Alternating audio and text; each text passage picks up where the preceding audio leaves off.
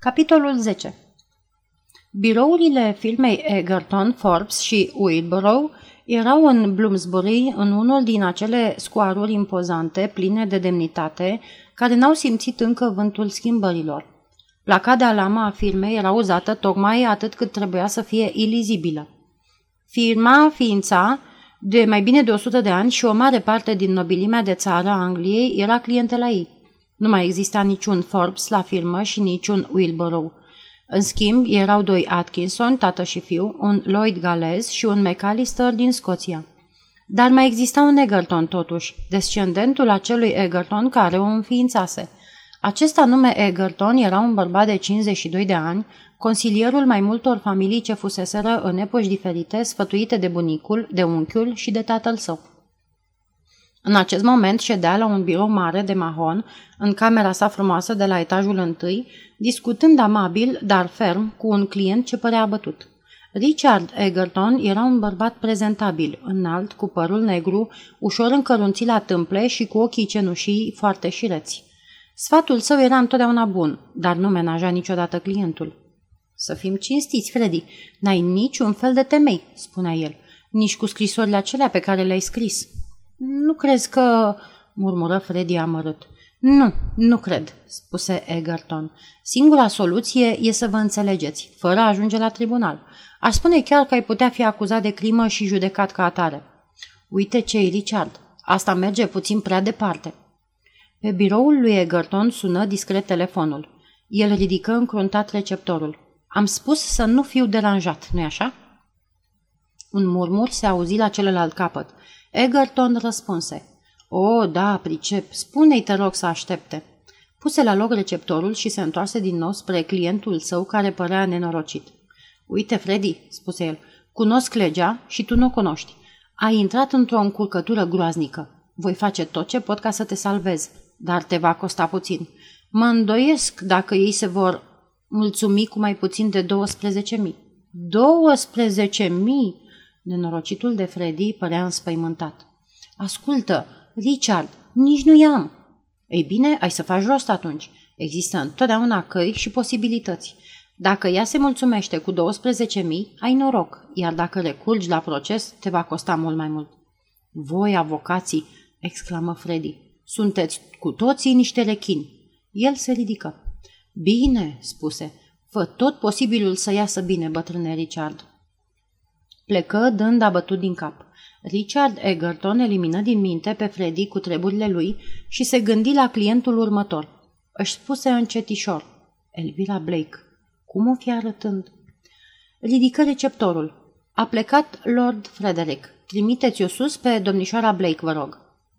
În timp ce aștepta, făcea misocotel pe sugativa de pe birou. Câți ani or fi de când... Trebuie să aibă 15-17 ani, poate chiar mai mult. Timpul a trecut atât de repede.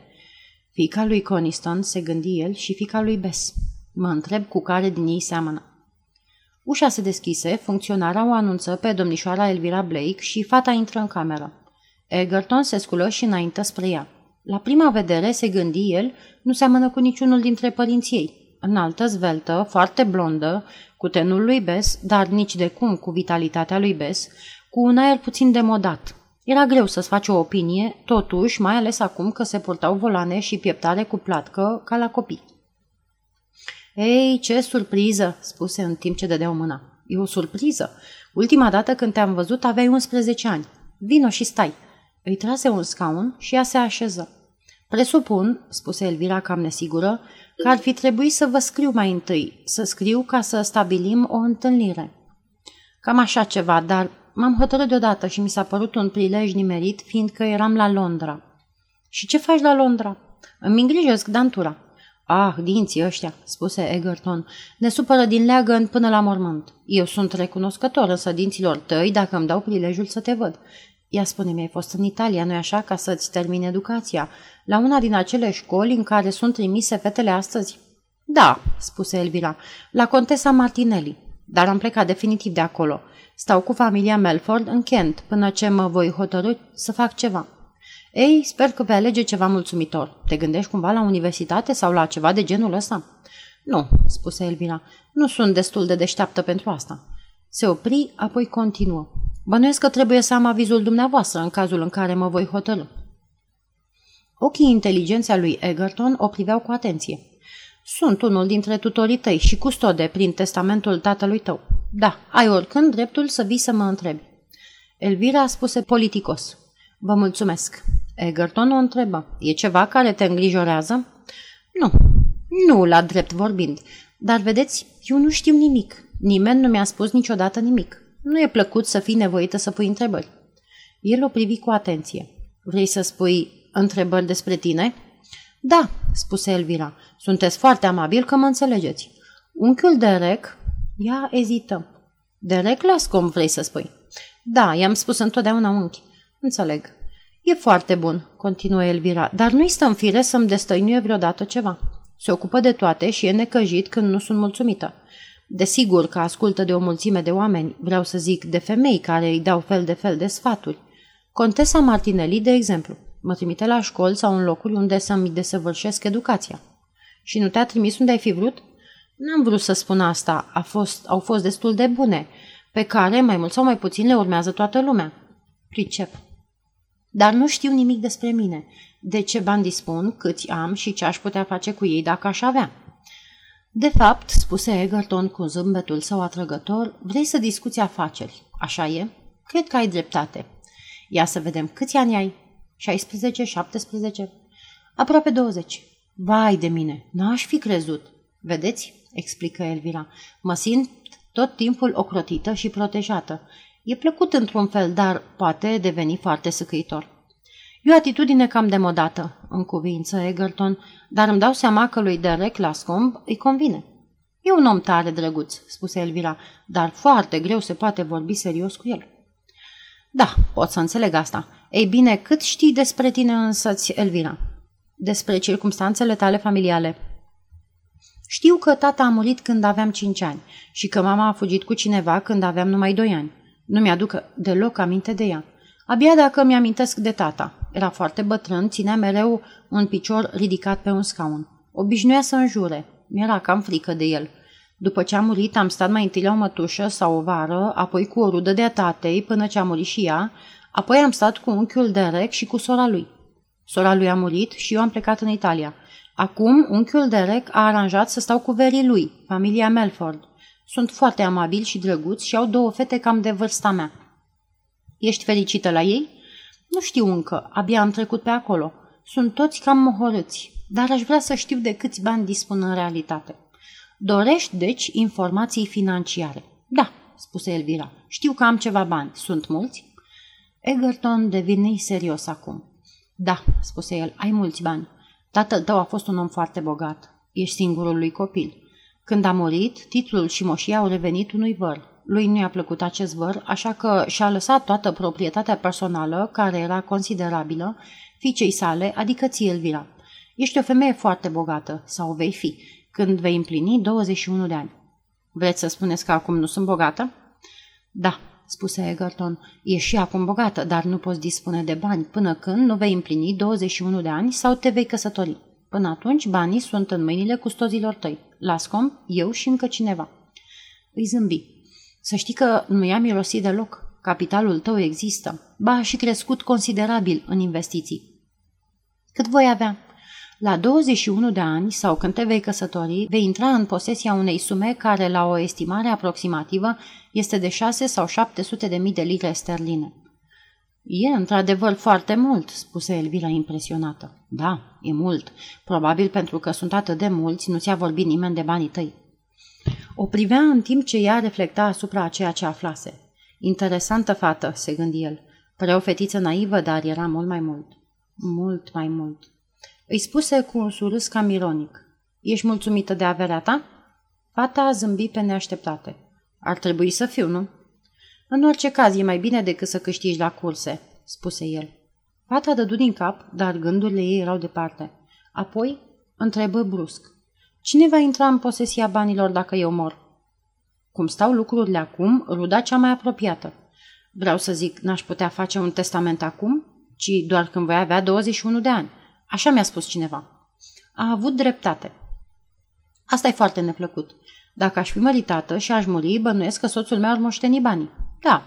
Și dacă n-aș fi măritată, i-ar primi mama mea, ca ruda cea mai apropiată. Se pare că am foarte puține rude. Nici măcar nu-mi cunosc mama. Cum arată? E o femeie remarcabilă, spuse Egerton scurt. Toată lumea e de acord cu asta. N-a vrut să mă vadă niciodată? Poate că da, e posibil să fi vrut. Dar pentru că, într-un fel, și-a stricat singură viața, s-o fi gândit că e mai bine pentru tine să fii crescută departe de ea. Sunteți sigur că gândește așa? Nu, la drept vorbind, nu știu nimic în privința asta. Elvira se sculă. Vă mulțumesc, spuse ea. E foarte amabil din partea dumneavoastră că mi-ați spus toate astea. Ar fi fost mai bine dacă ți s-ar fi spus mai înainte anumite lucruri, spuse Egerton. E cam umilitor să nu știi ce-i cu tine, spuse Elvira. Unchiul de rec, bineînțeles, mă crede un copil. Nu-i nici el un om prea tânăr. El și cu mine suntem la o vârstă destul de respectabilă.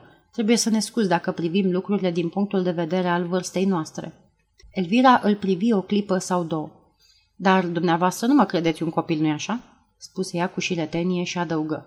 Păreți un om care știe mai multe despre fete decât unchiul Derek. El a trăit numai pe lângă sora lui. Apoi îi întinse mâna și spuse drăgălaș. Vă mulțumesc mult de tot. Sper că nu v-am întrerupt într-o lucrare importantă pe care o aveați de făcut. Și ieși. Egerton privi de lung ușa care se deschise după ea.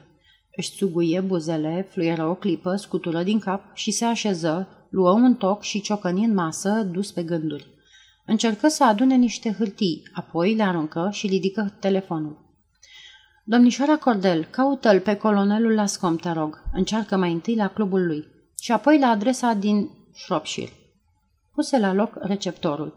Trase iar hârtiile spre el și începu să le citească, dar nu se putea concentra. Telefonul începu să sune. Colonelul Lascomb e pe fir, domnule Egerton. În regulă, dăm legătura. Hello, Derek, aici Richard Egerton. Cum te simți? Tocmai m-a vizitat cineva pe care îl cunoști. M-a vizitat pupila dumitale. Elvira? Derek Lascom părea foarte surprins. Da. De ce dracu? Pentru ce a venit la tine? Nu cumva are supărări? N-aș putea spune asta. Din potrivă, părea destul de mulțumită de ea. Dorea să știe totul despre situația ei financiară. Sper că nu i-ai spus, făcu colonelul Lascomb alarmat. De ce nu? E un secret? Uite cei, nu pot să nu gândesc că nu înțeleg ca o fată să știe că va avea atât de mulți bani.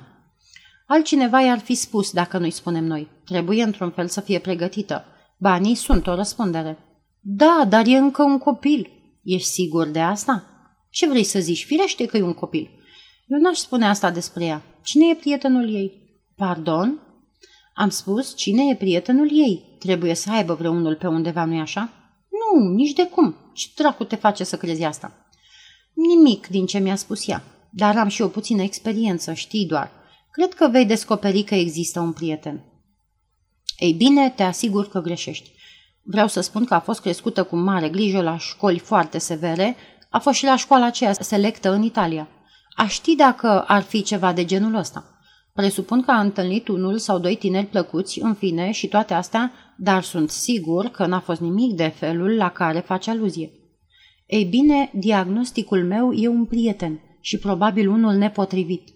Dar de ce, Richard? De ce? Ce știi tu despre fetele tinere? Destul de mult, spuse Egerton pe un ton sec.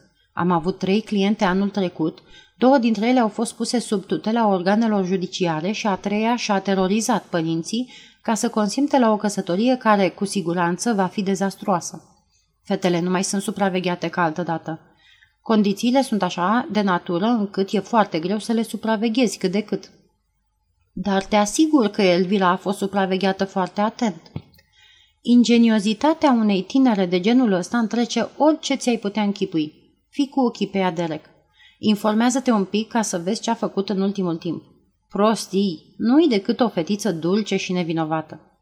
Cu ceea ce nu știi tu despre fetele dulci și nevinovate, s-ar putea umple un album. Mama ei a fugit și a făcut un întreg scandal, îți amintești, când era mai tânără decât e Elvira acum. Cât despre bătrânul Coniston, a fost unul dintre cei mai mari desfrânați ai Angliei. Sunt consternat, Richard, mai necăjit foarte mult. E mai bine să fii prevenit. Ceea ce nu prea mi-a plăcut a fost una dintre întrebările pe care mi le-a pus. De ce dorește atât de mult să știe cine va, o va moșteni dacă va muri? E curios ceea ce îmi spui. pentru că mi-a pus și mie aceeași întrebare. Adevărat? De ce s-ar gândi oare la o moarte prematură? Apropo, m-a întrebat și despre mama ei. În vocea colonelului Lascom se dezluși îngrijorare când spuse Tare aș vrea ca Bes să se apropie de fata ei. I-ai vorbit despre asta lui Bes, adică? Ei bine, da, i-am vorbit. Am întâlnit-o din întâmplare, locuim în același hotel de fapt. Am îndemnat-o pe Bes să facă niște aranjamente să se vadă cu fata. Și ce a spus? întrebă Egerton curios. A refuzat categoric. A spus, mai mult sau mai puțin, că e prea primejdioasă pentru ca fata ei să o cunoască. Privită dintr-un anumit punct de vedere, cred că are dreptate, spuse Egerton. E încurcată cu alergătorul acela de curse, nu-i așa? Am auzit și eu niște zvonuri. Da, am auzit și eu. Nu știu cât sunt de întemeiate. Poate că sunt și de aceea nu vrea să se vadă cu fata. Bes are uneori prieteni foarte dubioși. Dar ce femeie e, Derek! Ce femeie! A fost întotdeauna propriul ei dușman. Și cel mai rău, spuse Derek Lascom îmbufnat. E cu adevărat o remarcă drăguță și convențională, observă Egerton. Îmi pare rău că te-am necăjit, Derek, dar fii atent la cei indezirabili din preajma fetei și să nu spui că nu te-am prevenit. Puse la loc telefonul și luă iar hârtiile. De data asta a izbutit să fie atent la ceea ce făcea.